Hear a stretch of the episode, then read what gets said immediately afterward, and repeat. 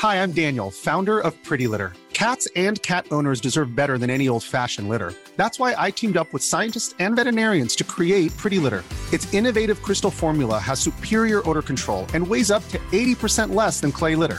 Pretty Litter even monitors health by changing colors to help detect early signs of potential illness. It's the world's smartest kitty litter. Go to prettylitter.com and use code ACAST for 20% off your first order and a free cat toy. Terms and conditions apply. See site for details. Selling a little or a lot? Shopify helps you do your thing however you cha-ching. Shopify is the global commerce platform that helps you sell at every stage of your business. From the launch your online shop stage to the first real life store stage, all the way to the did we just hit a million orders stage. Shopify is there to help you grow. Shopify helps you turn browsers into buyers with the internet's best converting checkout. 36% better on average compared to other leading commerce platforms because businesses that grow grow with Shopify. Get a $1 per month trial period at shopify.com/work. shopify.com/work. Hey, it's Danny Pellegrino from Everything Iconic. Ready to upgrade your style game without blowing your budget? Check out Quince. They've got all the good stuff, shirts and polos, activewear and fine leather goods, all at 50 to 80% less than other high-end brands. And the best part? They're all about safe, ethical, and responsible manufacturing. Get that luxury vibe without the luxury price tag. Hit up quince.com slash upgrade for free shipping and 365-day returns on your next order. That's quince.com slash upgrade. You can live a long, healthy life if you're HIV positive. With the current treatments, we can get patients down to being undetectable. The array of options is so much greater today. U equals U. Undetectable equals untransmittable. If someone who's HIV positive, they're taking their medication, they're undetectable, they're not able to pass HIV to their partners. Do it for you, Montgomery County. Your HIV treatment is their prevention. Get more information at doitforumc.org.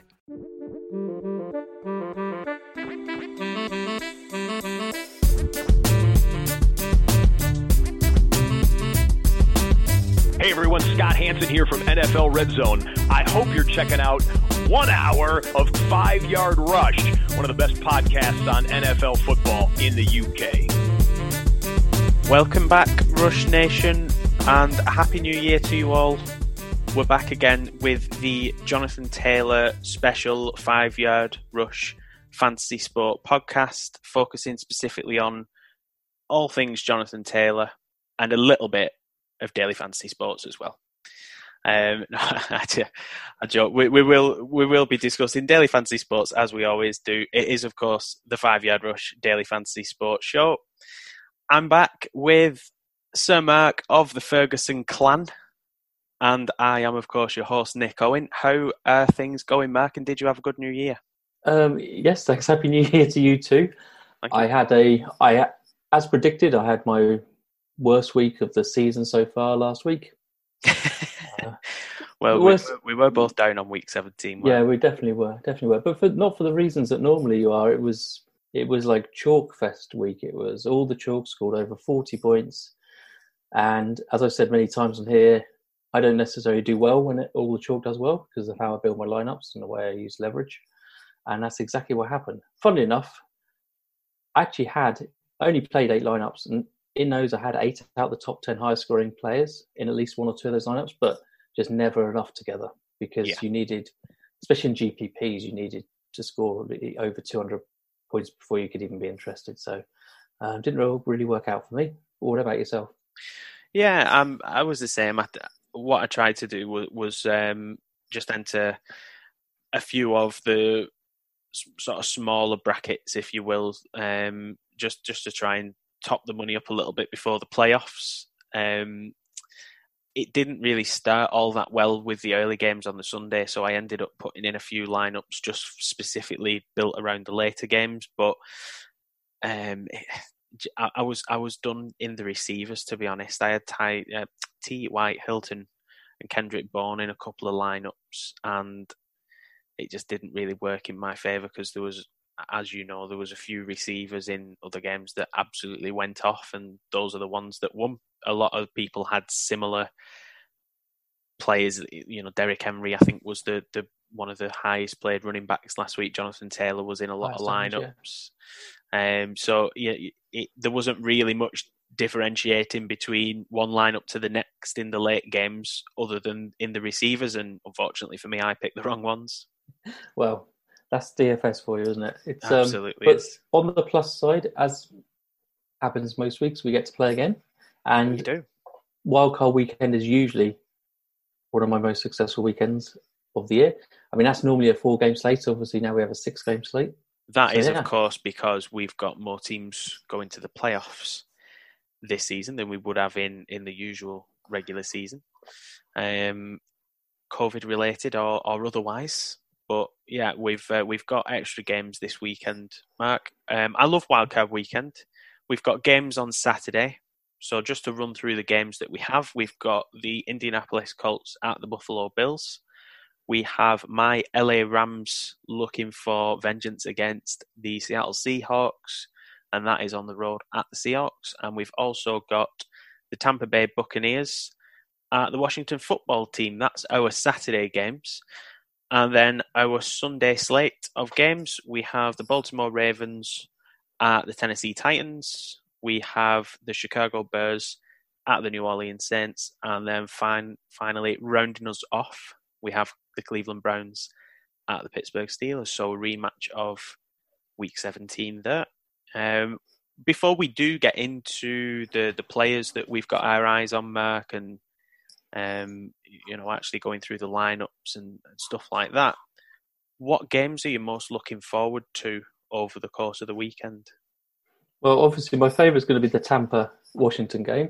Mm-hmm. It's you're you're lucky. You've got a perfect time to watch your team game. You know, Saturday night, nine forty kickoff. Oh, it's a great window. Yeah, it's a great window. Whereas mine is like one fifteen in the morning on a Sunday. Be finishing about the time my three year old wakes up. Um, it's it's not the greatest window. The perfect thing about mine as well is it gives me a nice quiet Saturday night experience, uh, which is usually what Red Zone does on the Sunday. So from sort of usually I can get away with six o'clock, but not always. But I know that if the Rams are playing at nine or nine thirty, then I, am pretty much guaranteed to be left alone then for the rest of the night, and that's that's my Saturday night. So it'll be a nice, nice, peaceful, quiet night. Me in front of the TV. Fingers crossed the Rams get the job done against the Seahawks. Mm. I really like the Sunday slate of games. Um, the Bears and Saints one, not so much. But the Ravens and Titans and the Browns and Steelers, I love those line those matchups and quite reflective in my lineups that I've gone with as well and the players that I'm looking at. I feel like I've got quite a lot from the Ravens and Titans game and the Browns and Steelers game, and I feel like I've left the Bears and Saints game alone on the majority of my lineups. We'll, we'll see as we go through today whether that's the same with yourself. But they just feel like the the two premier games of, of Sunday. The Bears and Saints game, could be a good game. It could be the best of the three, but I don't know. I just something just putting me off that game. Hmm. I, I love the Ravens Titans game. That's my favourite. I think it will probably be everybody's neutral, every neutral viewer's favourite game. Should be high scoring, but also the Indy Buffalo game, which is the first one to go off. Mm. From for me, from a DFS point of view, that's definitely that's my favourite from a DFS point of view. Yeah. Um, so yeah, I think the only the only thing that works against, especially if you're playing the six game slate, you don't really like to put all your eggs in the first basket, do you? You like people like you like to leave some, you know, PMR player minutes remaining left for the end. Yeah. And the Cleveland Pittsburgh game, I have I I haven't got you know you know spoiler alert I haven't got too much interest in that from a fantasy point of view. A little bit. I mean, you're going to cover every game, I think, in most of your lineups, but I haven't got too much in there for various reasons, which we'll come on to later. But um, yeah, I, I, like the, the Ravens Titans and I like the Indy, the Colts and Bills game as well, especially yep. for DFS purposes. Yeah, the the Ravens and Titans game is a rematch of last year's playoffs, isn't it? Um, but I, I feel like the Ravens, for me, could be the, the team that are the closest challengers to the Chiefs coming out of the AFC.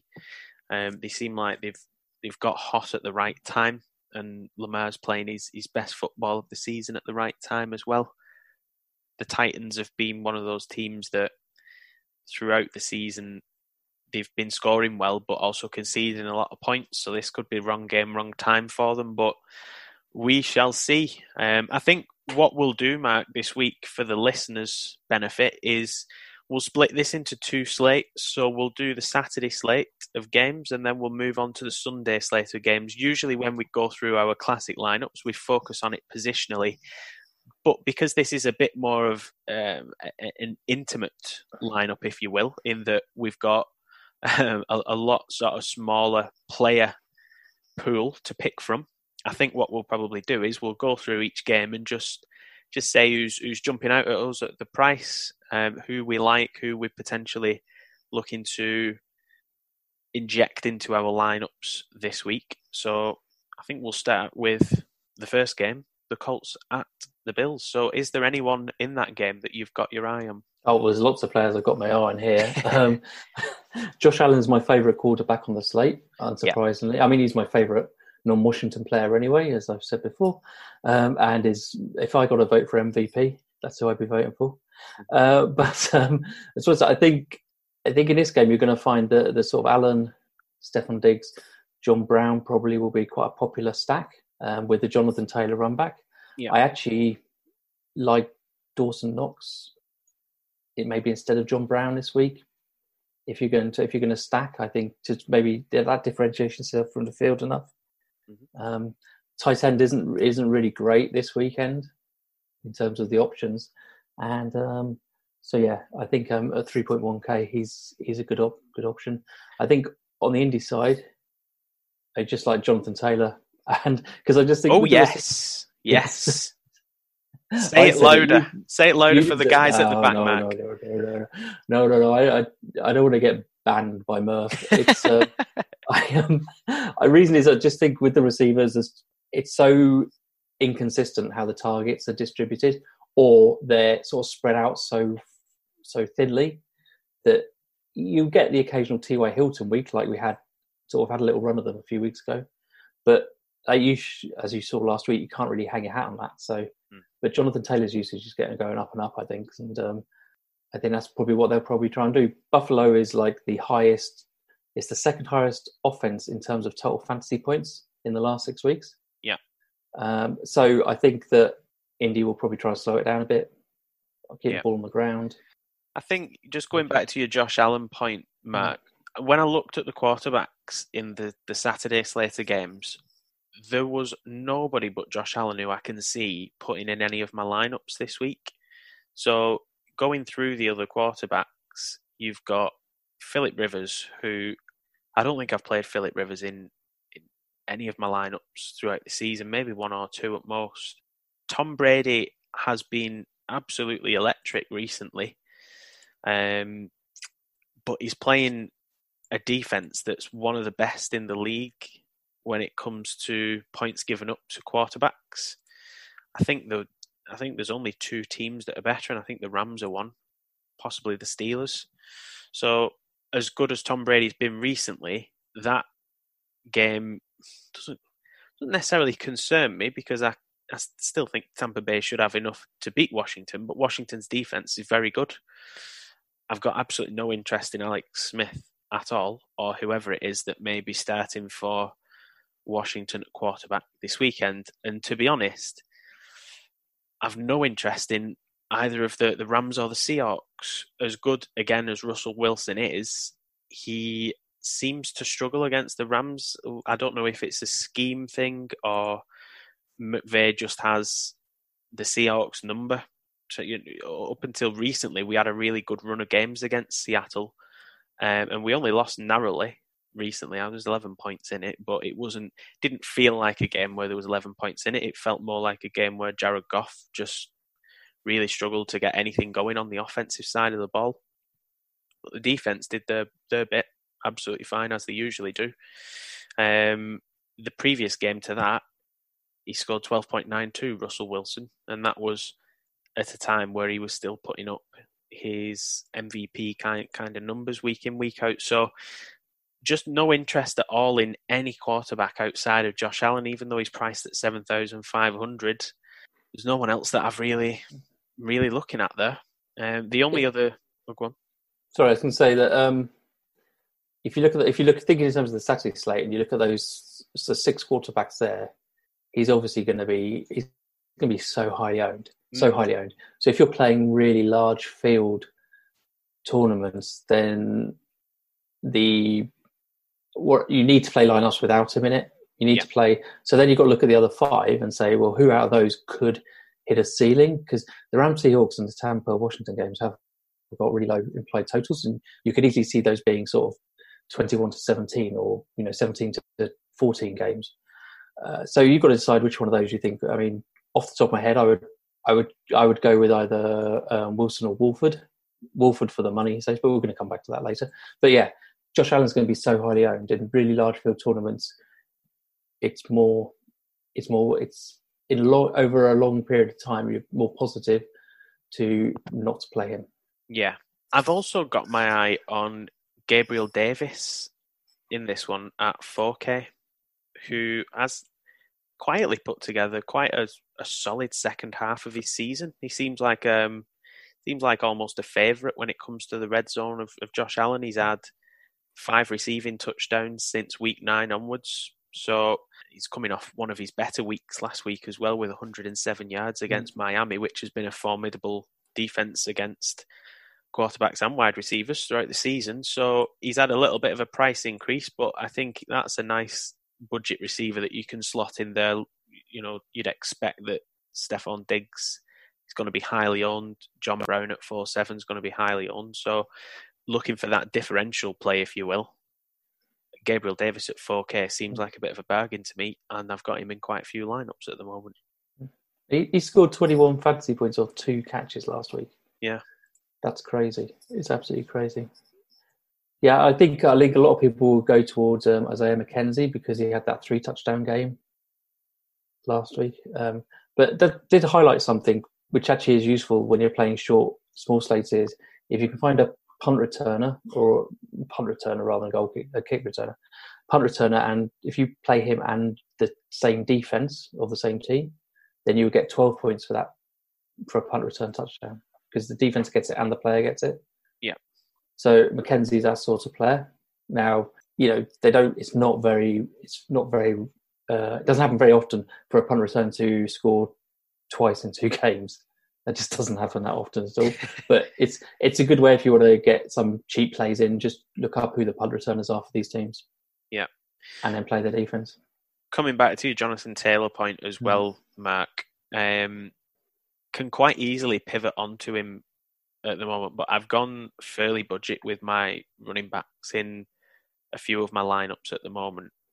Jonathan Taylor doesn't feature, but I think it's more a case of I think game script will dictate that.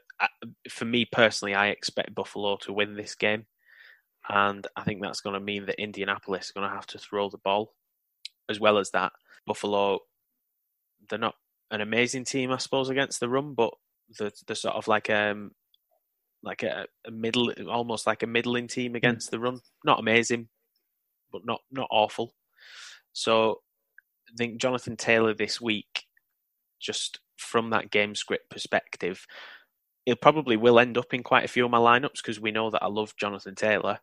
But at the moment, I'm going a little bit more budget on the running back side of things and putting more investment into the receivers. So I, I've gone quite heavy in receivers like Diggs and Godwin, the, the big play receivers. So uh, that's the sort of strategy I've gone with at the moment. But I can see myself switching things around and finding a way to get Jonathan Taylor in when it comes to Saturday. I've got him in half my lineups at the moment, so I just think I just think he's a good play for his price.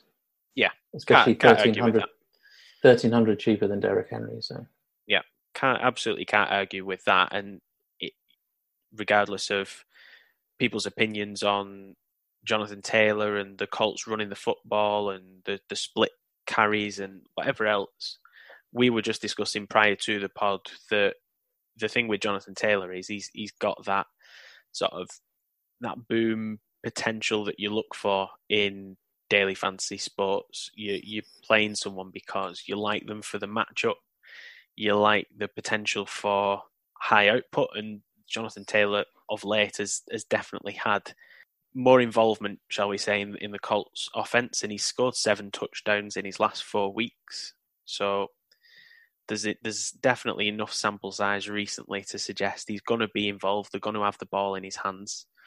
He's got a questionable tag on him, which is something that's worth monitoring. But he, he I think he was listed as limited in Tuesday's practice, so I would expect him being good to go come Saturday. Yeah, and we've only got so many players we can pick from. You know, it's you've only got six. If you're playing the Saturday slate, you've only got three games to pick from, and if you're playing the whole slate, it's six. So, yeah. You know, at his sort of price, I think he's good value. Mm. We'll move on to the Rams and Seahawks. Mm. So, is there anyone that you are hanging your hat on in this game, or any shares in players yeah. that you've got? Well, you're going to be the expert on this game, so I'll try and keep this brief because you know these a lot of these players a lot better than I do. I think is this also what I found cute was that I don't know if this is the first week, but Lockett's more expensive than DK Metcalf this week, which is yeah. I think unusual.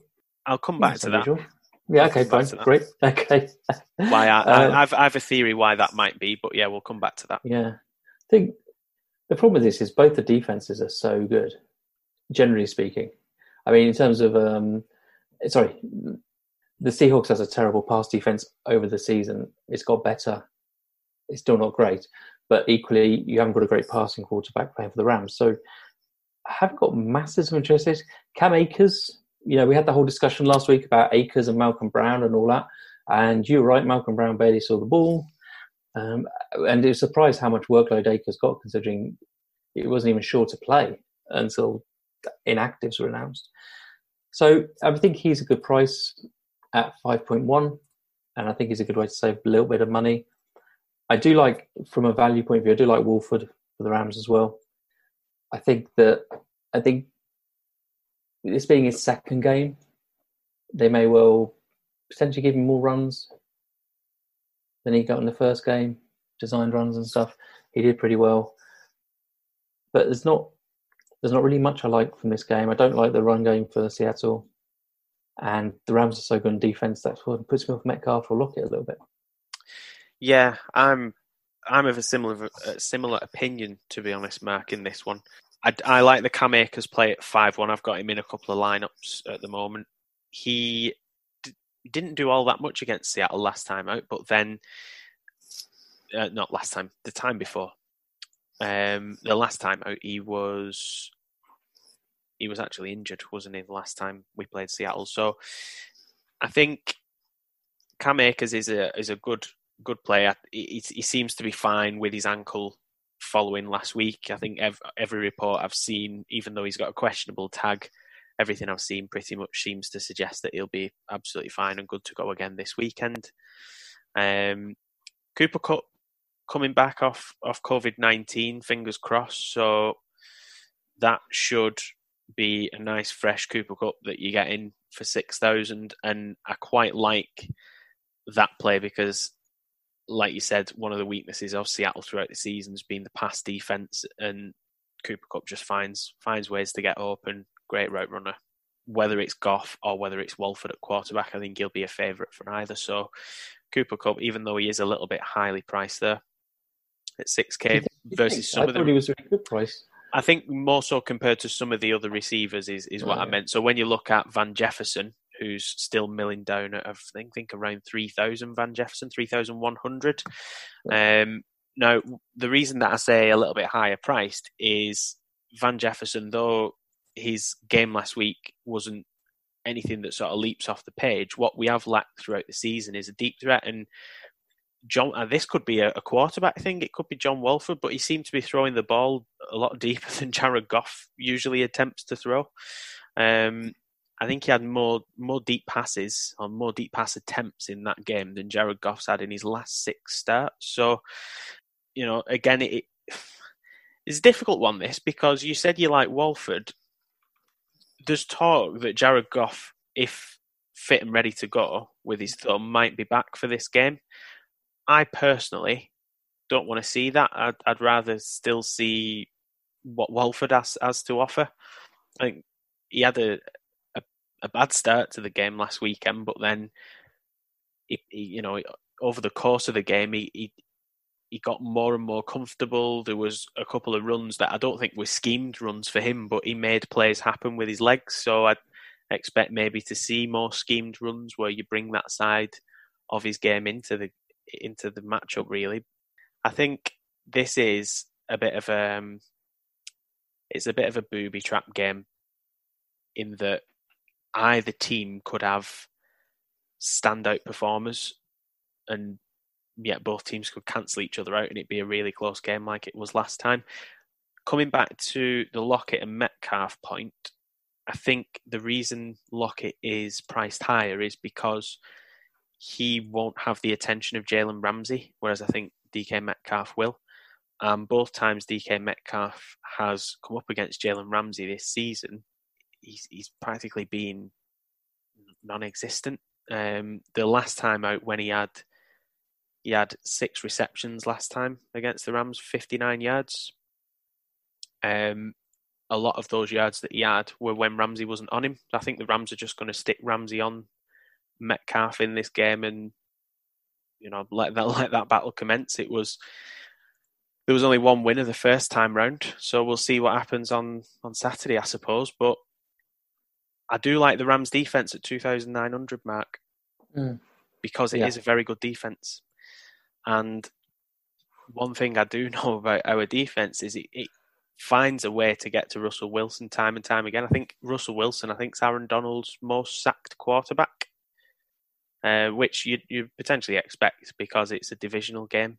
But there's just something we we just seem to really amp it up on defense when we come and play Seattle. So at 2,900, felt like a pretty good price when you looked at some of the other defenses yeah, if you want to stack, if you want to, if you want to um, make a contrarian lineup, then stacking this game is a good good way of doing it because all the pieces are really affordable. Mm. Leaves you room for others. I think most of the players will be low owned. Yeah. For all the reasons that we've just talked about, I imagine Lockett will be the highest owned with his um because he had that big thirty three point week last week. Yeah, I think um I think I think I would I might reserve a lineup to stack this game, but it would only be one lineup. Yeah, yeah. The Bucks at Washington. This, I mean, it's absolutely crazy. This is the way the NFL works, but it's crazy that the Bucks are on the road at Washington for this game, given the records of the two teams. But that is the NFL. It is what it is, and that is the way it works when it comes to the playoffs. Um, I'm I'm going to almost defer to you like you have with me in the Rams game, Matt, with this one. There's there's only again a couple of players I've got my eye on in this one because it it feels like a bit of a trapdoor game whereby I'm expecting the Bucks to win comfortably, but you, you do have a good defense there in Washington. I've got McKissic in a few lineups because again I think it's as good as Tampa Bay are against running backs and wide receivers for that matter they're not quite as good against receivers as they are against running backs. And I just think target wise, if Alex Smith is playing, the volume should be there for McKissic. and Gibson has a questionable tag on him at the moment. Um, so I don't know if he'll be good to go when it comes to game time. But I like Alex Smith at quarterback with McKissic. Um, not to say I'm starting Alex Smith because I'm absolutely not. But if Alex Smith starts, McKissic at 4,800 looks a decent enough play to me. Um, as does Logan Thomas at tight end, 4,900. He's the only tight end really I've got my eye on with the Saturday slate. Um, and again, that's pretty much because Tampa Bay are poor against the tight end position. So outside of that, Chris Godwin had a really good game last week, and I've got him in a couple of lineups, but there's not much I'm touching with this game. Wow. Well, it's funny. Um, regarding that Antonio Gibson questionable tag, it's probably just him looking after the turf toe injury that he's had that he came back with last from last week. So I wouldn't read too much into that. He'll be good to go, I think, because he's there's no indication he's got any worse. Uh, funny enough, like everybody, I think everybody expects Tampa to win this game. The only chance Washington really have is if you know the the defensive line make start you know make Tom Brady start seeing ghosts and stuff. because he has got a bit of history of that, um, and he is quite static. So you know, Chase Young, Montez Sweat, if they have a if they have a sort of lights out game, then there's a chance. But in terms of fantasy points, funnily enough, I think there's some quite good options on the Washington team, which is weird for a team that's slow scoring generally. Mm. Uh, McLaurin's back. He's always he's always capable of hitting a slant and going the distance. He's yeah. also generally a good sort of consistent targets man. You've already mentioned um, McKissic. I actually like Antonio Gibson in here as well because I think he'll be really low owned because everybody thinks that the Tampa Bay run defenses is slightly better than it probably is right now. I think so. Um, so I do like him. You already said Logan Thomas, who's a you know he's been fantastic second half of the season, absolutely fantastic from a DFS point of view. And then Cam Sims at 3.9k. He's last three games he's had nine, eight, and five targets, which at 3.9k in a six game slate or a three game slate if you're playing a Saturday is is seems to offer pretty good value. The problem for the Tampa offense is, is you don't really know who's going to score big. Mm. You know, you kind of know it's going to be one or two of Godwin Evans and Antonio Brown, but you have to you'd have to play multiple lineups to cover all the different combinations. The um, but all their recent scoring has been against some pretty poor defenses, so they are coming up against a really top-notch defense who actually feel like they're feels like they're getting better as the season goes on. So, so I'm actually I'm actually more interested in in the Washington side from a fantasy point of view. Um, yeah, I, I mean I can only agree with you there, Mark. To be honest, because I pointed out two Washington players, and I suppose what's worth a, a look again is the Washington defense at 2,400. Mm-hmm. Um, and I only mentioned Godwin coming off his big game last week, um, and he had a, a, couple of decent weeks before that. The reason I went with Godwin is Mike Evans. I think I think he hyperextended his knee yeah. last week um, and wasn't able to continue. So that could be something to watch. Whether they risk him this week, um, whether he's whether he's good to go. You know that targets that would usually go to him are then split between Godwin, Brown, Gronkowski. Um, so I completely get what you're saying. That the thing about the defenses as well is you don't need the defense doesn't need to hold the opposition to zero points or under ten points to score a lot of points in fantasy. You know, a team that gets a lot of sacks like the Rams do. You know, eleven sacks against the Seahawks in their two games so far, mm. and Washington, which has been sacking people for fun. Um, that's what scores you points. Yes. And then, and the other thing is Tampa Bay pass a lot, and the more team passes, that's the more chance you've got of interceptions, Therefore, the more chance you've got of a, you know, pick six, which is what really gets you a lot of points in fantasy. So 2.4, I do like the de- defense as well. Yeah. Well, the gauntlet has been laid down by Chase Young. He came off the field saying he wants Tom Brady. So we'll see how that one develops. On well, he'll find him just stood stationary in the centre of the pocket. Yeah. uh, yeah, I'm looking forward to seeing how he how he deals with that that pass rush.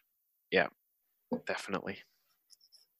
It's a good game that one. It is an intriguing one because Tampa are, they are mm. going into it white hot, but like you said, mm. they're coming off the back of a win against the Falcons and the Lions, two teams that mm. at this stage in the season or when they played them had absolutely nothing nothing to play for. So yeah. um, it's the classic good offense against a good defense sort of game, isn't it? So. It is, yeah. And usually in those kind of games, defense comes out on top. So we shall mm. see. Um, move on then to the Sunday slate, Mark. So we have the Ravens at Titans to kick us off.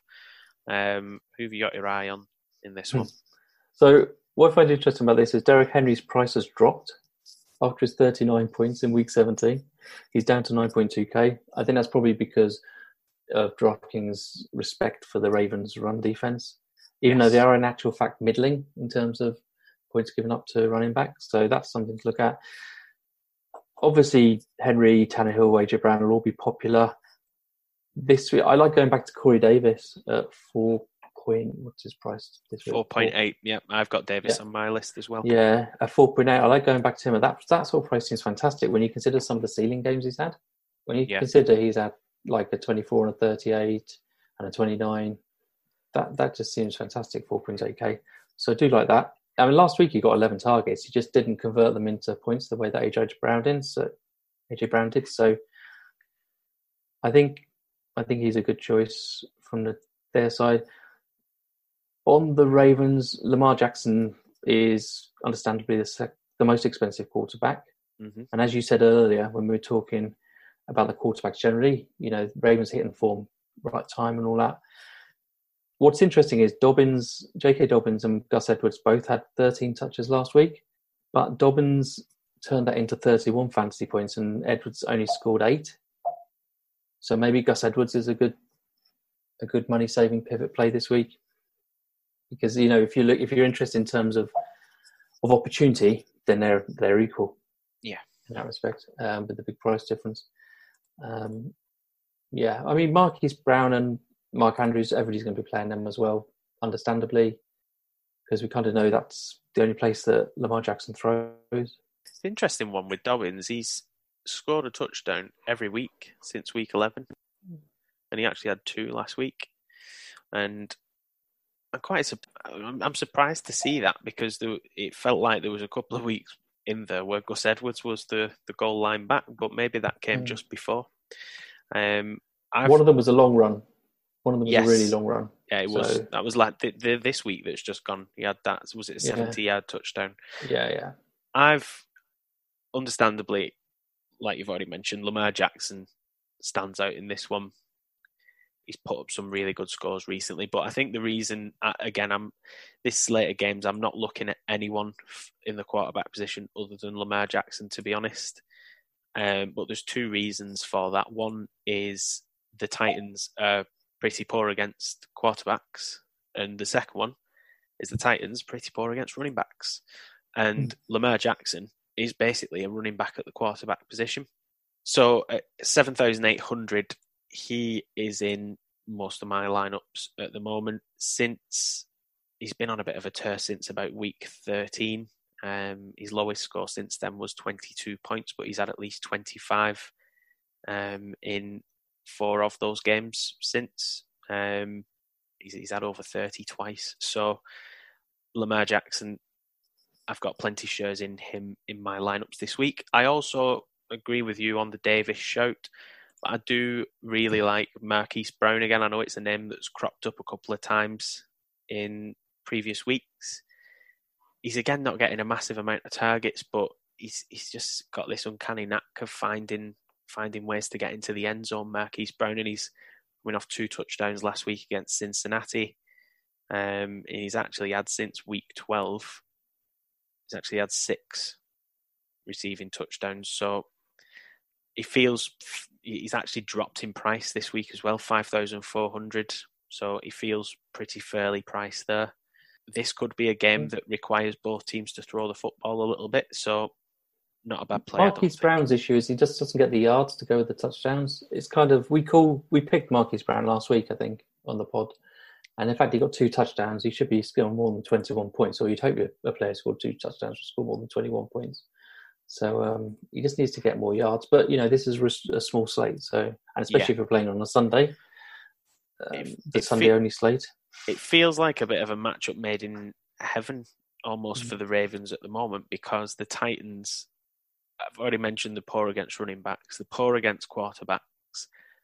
They're the second worst team in terms of points given up to receivers as well, 45.9 per game they give up hmm. on average. So that's just another reason why I like Marquise Brown there. But I completely agree with you. He doesn't doesn't always see the big yardage, and you tend to tend to find with Brown that when he does have decent yardage, it, it feels like it's something's come off, say a forty or a fifty yard mm. touchdown that he's he's running. So yeah, it's um obviously I think it's it's just like you said. I think because the the lineups are based around three games this week rather than the the usual slate. You've obviously got a smaller player pool, but I, I just really like this. I think Baltimore are going to avenge this one. I know they lost last mm. year to the, the Titans, but I think this is right right matchup, right time for them. Yeah, I think um, I think Brown and Corey Davis are a nice little correlation, nice and cheap. it just um, I think I think they I think this game's going to be all on the ground really. Though that's the only. I, am only playing the Brown and Davis because they're so cheap, but it'll be all on the ground. The problem with someone like um, like Marcus Randall Mark Andrews has this issue as well, is they're so they kind of I wouldn't say inconsistent is not the word because they've been scoring quite regularly, double digits, but they never they don't seem to get the big totals anymore, mm. like they have done in the past. Not certainly not this year. So and also, like you say, it's a perfect um, matchup for them with a better passing quarterback.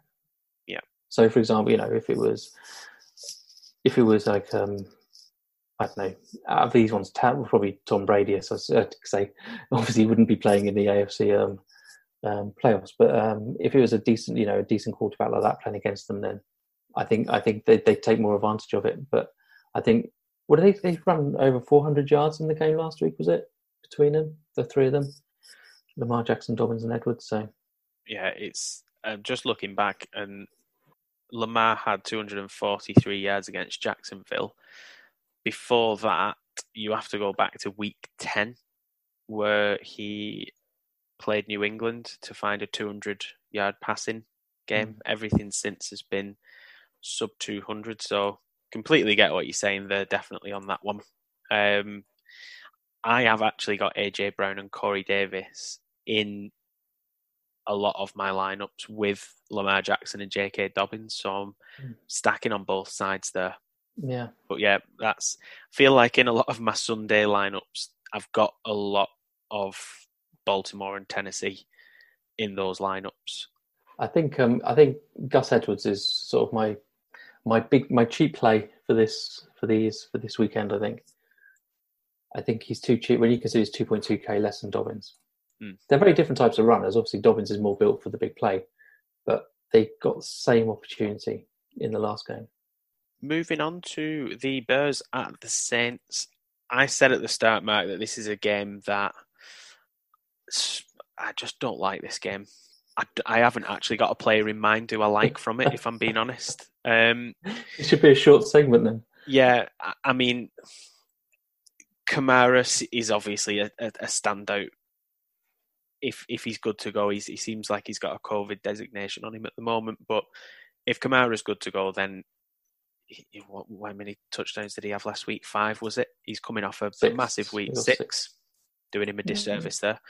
Um, mm.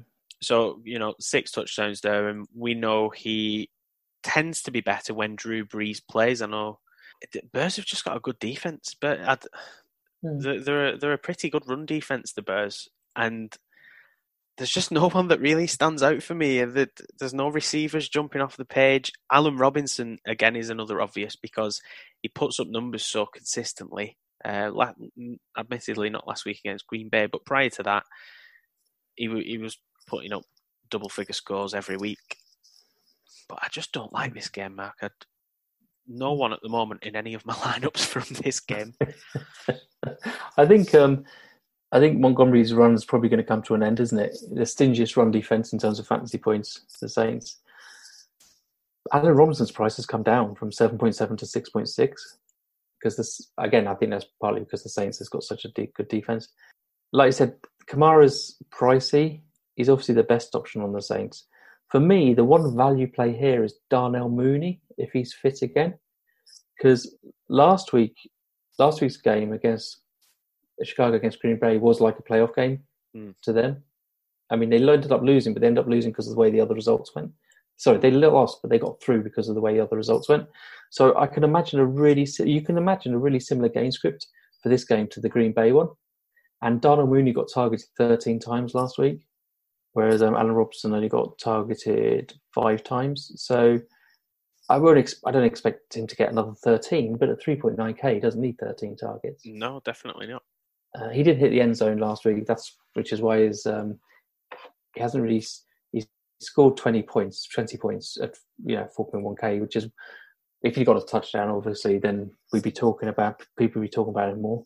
But um, yeah, in a small slate, 3.9k, 13 targets last week in a similar game script, I think I could I could play him. I'd be happy with that. Any interest here, Mark, in Jared Cook, Spurs the giving up the second Mm. most points to the tight end position. Yeah, that, I saw that, but they just don't use Cook as much as you'd want. I don't think. I mean, his targets are all five. Look at the last, last five, uh, five, four, five, four, five. So he's very touchdown dependent to Pemberton to get Mm. double points, double digit points. Uh, in seasons past, he used to have these ceiling games, Jared Cook, didn't he? Where he'd suddenly score two touchdowns, 120 yards, and you'd be laughing. But they haven't. They, it doesn't matter which quarterback's in. Neither of them really been using him. Yeah. So I haven't got I haven't got much interest in him. Funnily enough, I do think he might be in one of my lineups at the moment, though, which now I'm thinking I, I might have made a mistake. So um, yeah, I don't like Jared Cook. I can't. I can't even. Even looking at the defenses in these games, the Saints' defense is priced at three thousand eight hundred. The Bears at two thousand eight hundred. Both of those prices also feel too high. So I can't Yeah. even. I can't even say there's a, a defense I'm looking at there because I'm not. I'm literally got no interest in anyone from this game. The actual game itself, I've absolutely got an interest in, but in terms of the players, I just can't see myself picking many from this game in any of my lineups. No, I just just Mooney's. I'm gonna have. I mean, I probably I will have Robinson in somewhere just because he's It's Allen Robinson. he's such a good talent and a six mm. point yeah Allen Robinson at six point six k. He's too cheap for you to ignore, but I definitely would only him in like one lineup. I think, but Yeah. Mooney could fill in some him. So like Mooney's the same price as Cam Sims, so I think um, I think that's um, that's they're good two good cheap options. Browns and Steelers, then, Mark. I think we've done the Bears and Saints to death almost without even really mentioning anyone from that game. Um, Browns. It feels like the tight ends and defenses of our Yeah, usual. it does. It does. It does. And coming towards the end of the segment as well, ironically. Um, Browns at Steelers. There's quite a few that I quite like in in this in this matchup. So I'll kick off with yourself because I think you you you mentioned at the start that there wasn't too many that you had your eye on. So Nah, I'm not. Yeah, I'm not that interested in this game. Obviously, one of the issues with the Steelers is they've got so many pass catching weapons. It's a case of who you go with. But Yeah. Diontae Johnson at 6.2k does seem very cheap to me. Um, from that side, the you can make a case for playing any of their wide receivers, though the Steelers, can't you? Because you know Juju did well last week. I think was it Juju or Claypool. One of them did. Um, one of them pretty- did really well last week. they all pretty much had a decent game, I think. Yeah, last week. Claypool got 24, Juju 18. But Diontae Johnson seems to be his favourite. It's just, I just find it odd that they're, um, that they've been sort of priced so, so low, like 6.2, 5.5 and 5.2, because the Cleveland uh, defence gives up a lot of fantasy points to receivers, doesn't it? So I find that very odd. Yeah, that's one of the things I was looking at because, Hmm. in terms of who I like in this game, I'm completely with you. Diontae Johnson, one of the most heavily targeted of, of the lot, and that sort of stands him out on, on his own pedestal, if you will, really. But he's not always the most productive with, with the work that he receives. Juju Smith Schuster, since he stopped dancing on teams' logos, seems to have knuckled down a little bit, and he's had two good performances in his last two outings. He had 13 targets against Indianapolis. He had eight against Cleveland last week, and he's had touchdowns in both of those games as well. So quite a, a price drop as well. He was priced at 6,000 and 6,400. Now he's dropped to 5,500. So I quite like the Juju Smith Schuster play in that game. I think Eric Ebron is back as well, or Yeah. fingers crossed will be back for this one. So at 3,700, he's the tight end from this slate that I've got my eye on. Mm. Um, Yeah, seem to be seem to be a favourite of Roethlisberger, um, right up until obviously missing out the other week. But yeah, e- Ebron at three thousand seven hundred feels like a a decent player of the tight ends that there was. There was only really. Um, I suppose you can make a case for Mark Andrews because he's he's the talent of the bunch. But the only other one that I, I really had my eye on was Jonnu Smith. But I feel like I've been burned that many times by Jonnu Smith over the course of the season that Ebron felt the safest play there. Yeah, he's um he's just as I, as we're talking this through and stuff. One thing I probably haven't sort of appreciated as much as I should is this is the last game of no matter what slate you're playing, whether it's the six game slate or the Sunday slate. And so having leaving yourself options there is a good thing because if you need to catch up and stuff, you know, switch switch off like um, like Juju or Claypool or whatever, and go to Rashard Higgins or Landry or Peoples Jones if he's back, sort of thing. Gives you that option to try and catch up or to pick somebody that is lower owned.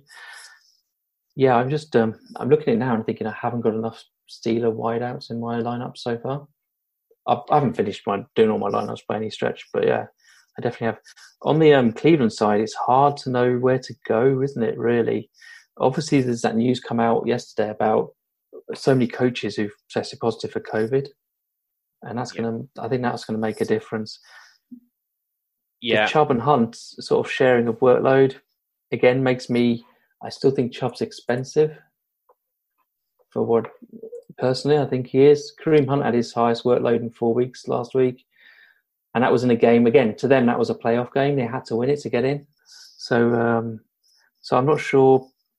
You know, you've got Jarvis Landry, Rashard, Rashard Higgins, Austin Hooper might be a nice play as well. Um, 3.9k, scored double-digit points the last three weeks. Yeah, he might be quite. But whether he's better choice than Eric Ebron, because the matchup definitely isn't as good. You know, it's a it's a really awful matchup in terms of fantasy points. Yeah, there's there's two that I've got my eye on from the Cleveland side of the ball. One is Nick Chubb, ironically, again with a, a drop in price from seven thousand six hundred mm. last week to six thousand seven hundred. But I think the reason why I'm picking Chubb here, Mark, is just simply due to what he actually was able to do against Pittsburgh last week. There's not much more that I'm putting into it in terms of sort of mm. research. Mm. Other than that, that last week he was able to exceed 100 yards on the ground against them with a touchdown. Um, prior to that, I mean, Pittsburgh are, are, one of the better teams in the league in terms of the performance against running backs. So this is one of them where I could, I probably will end up pivoting off Chubb because I've got more mm. faith in the Steelers receivers. I think if if Ben Roethlisberger is going to throw the ball for 250 plus yards like he has in you know more than enough games this season, then there's plenty work there for the receivers, and there's not much going on in the Pittsburgh run game. So I've I've probably got more of an interest in investing in some of those Pittsburgh Steelers receiving assets, but. Nick Chubb at six thousand seven hundred there's sort of like there's Derrick Henry, there's Kamara, and then there's quite a drop off to the next lot of running backs this week. Um, and given that he has had a little bit of a price drop, I felt like I had to almost put him in by default. Um, the only other one that I've got my eye on is the Browns defense. Interesting. Um, and again, for not not really for a great reason other than it's priced at two thousand five hundred. So it's the second lowest defense of the slate this week on Sunday. Um, the Titans is the only one that's lower than it against the Ravens, so you could say that's that's fair. There's some there's some big players on on the on the Browns defense, especially across the line. Um, they don't tend to get a lot of turnovers, or they certainly haven't in the second half of the season. They were turning the ball over quite consistently early doors. They've not had a lot of turnovers recently, um, and they sort of tick over with the scores. There's nothing, you know, recent weeks three points, six points, eight points, two points, five points. There's nothing there that makes you think, wow, I need to need to play this defense. I think I've probably just got them in as a bit of um like a contrasting pick mm. to the Steelers receivers. Yeah. I think that's pretty much it. Yeah. The top and bottom of it. And I think looking at the other defenses across the board, the Saints and Bears game, you expect the Saints to win that, but it it, it could be a decent scorer. Um, Steelers defense has flattered to deceive in recent weeks. The Ravens defense is potentially the standout of the lot, but 3,300 feels a little bit too much to be paying on a defense. So the Browns is the one that it's the one that makes the most sense to me. Mm. Yeah, I just um, they haven't The thing is, I just last week's game you can't really judge too much by last week's game at all because Pittsburgh rest a lot of starters on both sides of the game. But if you look at the first week, you know they got the first time they played in week six, they lost thirty-eight to seven, um, and the defense then scored one point. So, yeah, I'm not I'm not one of myself. Actually, you have got them in a lineup, funny enough, but that's just because they were out of the options. You know, I wouldn't pick Tennessee, and they just fit with the rest of my team. You know, as I always say, I say every week, I always pick a defense based on how much money I've got left, rather than any sort of you know analysis or research and stuff. Yeah. Um, the Nick Chubb thing again, I I think last week is a red herring. His hundred yards last week is a bit of a red herring. In a game that they had to win, he still got only 14 touches. That's kind of what I see. And you know, the Steelers defense will be back to full strength. So, but you know, it's playoff football, so you never know. You just never know. That's true. The only the only thing I would say is with the Steelers, yes, earlier in the season when they beat Cleveland thirty eight point seven and looked good doing it. In recent weeks, it's not looked like the same Steelers team. That's true. Um, That's true. so I think that's that's almost what's putting me off a little bit as well. The end of the day, it's playoff football. It's it's knockout football. Basically, it's it's winner take all. So it's who turns up on the day. The Browns, I think, have, have, are a better team than they were earlier in the season. The Steelers are potentially a worse team than they Mhm. were earlier in the season. So I think this is a this is probably the matchup that intrigues me the most because, like you said, you can't take too much from last week's game. At this point in the season, I don't think you can take too much from the game earlier in the season either. And I think both teams, one team I think has improved and one team's regressed. And it's interesting to see how much both of those teams have changed in that way in Well, terms in of the who'll last- come out the victor. In the last six weeks, the Browns are the fifth highest scoring offense from a fantasy points point of view. Mhm. Showed how much they've improved and stuff. And that's with them having like one week with no receivers because of they're all, you know, COVID on the COVID list. So yeah, be interesting. Yeah. I'm having talked talked this through and recorded this now. I definitely haven't got enough exposure to that Cleveland Pittsburgh game.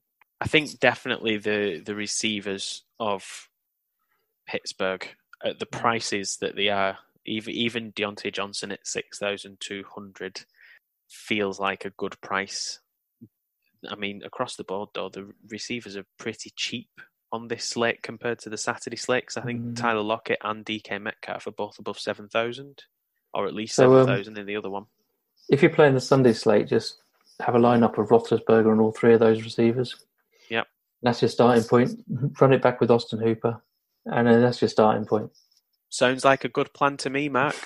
for a small field. In a small field only. Probably go and build a lineup off that now. Now that Yeah, you said it. yeah. Uh, Put it in one of your small field tournaments, but not, Yeah. but not, not, not one with only two people winning.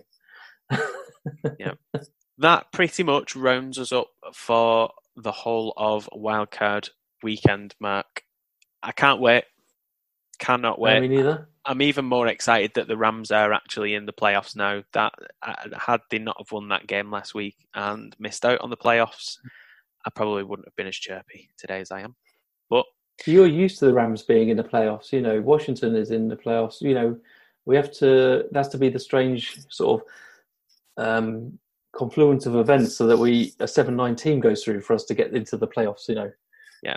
and get home field advantage and stuff. So you know, maybe this is the reason that we've been having the weather that we've had recently. Maybe it is a case of hell freezing over and, and just co- coming coming to good old Mother Earth, Great Britain. Um, and yeah, if um, if Washington win, I don't think I could. I don't think I can post in the old um, five yard rush WhatsApp group because Murph will be fuming.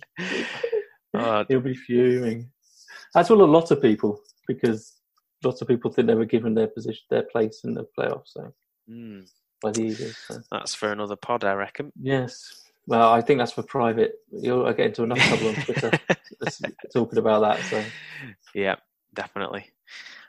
Well, a pleasure as always, Mark. and I've no doubt that we'll be back again for next weekend's slate of playoff games.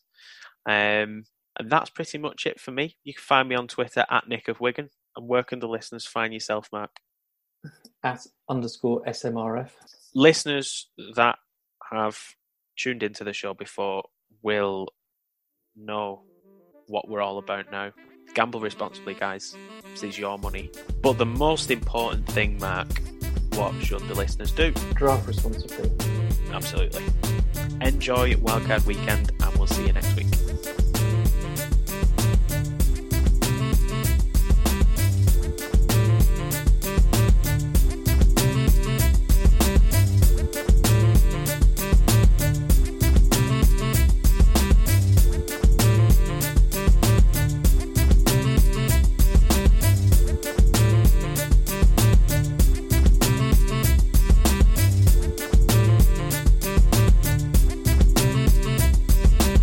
The HIV epidemic is not over. HIV is still here. The face of HIV is so diverse. The biggest thing to reduce HIV stigma is just to talk about it. Testing and PrEP and HIV treatment and how effective it is today. Undetectable equals untransmittable. Whether you're positive or negative, there's not a wrong door. Whether it's testing or whether it's treatment, do it for you, Montgomery County. Learn more about HIV testing, treatment, and prevention at doitforumc.org. Cool fact a crocodile can't stick out its tongue. Also, you can get health insurance for a month or just under a year in some states. United Healthcare short term insurance plans, underwritten by Golden Rule Insurance Company, offer flexible, budget friendly coverage for you. Learn more at uh1.com. Hi, I'm Daniel, founder of Pretty Litter. Cats and cat owners deserve better than any old fashioned litter. That's why I teamed up with scientists and veterinarians to create Pretty Litter. Its innovative crystal formula has superior odor control and weighs up to 80% less than clay litter. Pretty Litter even monitors health by changing colors to help detect early signs of potential illness. It's the world's smartest kitty litter. Go to prettylitter.com and use code ACAST for 20% off your first order and a free cat toy. Terms and conditions apply. See site for details. Planning for your next trip? Elevate your travel style with Quince. Quince has all the jet setting essentials you'll want for your next getaway, like European linen, premium luggage options, buttery soft Italian leather bags, and so much more. And it's all priced at 50 to 80% less than similar brands. Plus, Quince only works with factories that use safe and ethical manufacturing practices. Pack your bags with high-quality essentials you'll be wearing for vacations to come with Quince. Go to quince.com slash trip for free shipping and 365-day returns.